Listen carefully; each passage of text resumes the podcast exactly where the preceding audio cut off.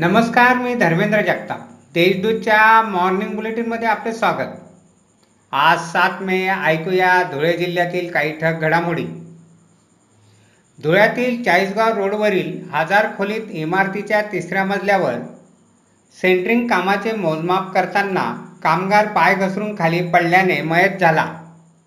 छोटू बाबूलाल सोनवणे हे मैताचे नाव आहे. साक्री तालुक्याचे माजी आमदार योगेश रेश्मा भोये यांचे नाशिक येथे उपचारादरम्यान कोरोनाने गुरुवारी रात्री निधन झाले. ते माजी खासदार रेश्मा भोये यांचे चिरंजीव होत. शिंदखेडा येथील भोईराज ग्रामीण बिगर शेती सहकारी पतसंस्थेमध्ये एकोणसत्तर लाखांचा अपहार केल्याचे उघडकीस आले असून या प्रकरणी शिंदखेडा पोलीस ठाण्यात एकोणावीस जणांविरुद्ध गुन्हा दाखल करण्यात आला आहे.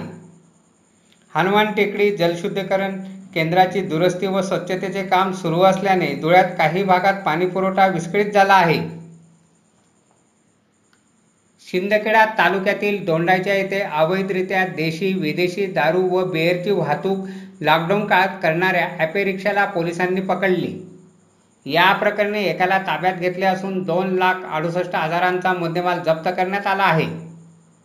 धुळ्यात सद्यस्थितीत लसीकरण केंद्रांवर मोठ्या प्रमाणात गर्दी होत आहे. त्यामुळे कोरोना संसर्गाचा प्रसार वाढण्याची शक्यता आहे.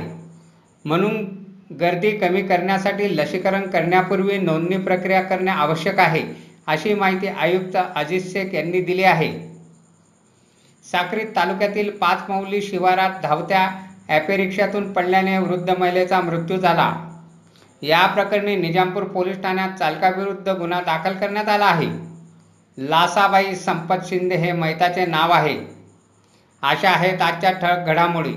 सविस्तर बातम्यांसाठी वाचत राहा देशदूत आणि ताज्या बातम्यांसाठी भेट द्या. W W W dot Deshdoot dot com या संकेतस्थळाला. धन्यवाद.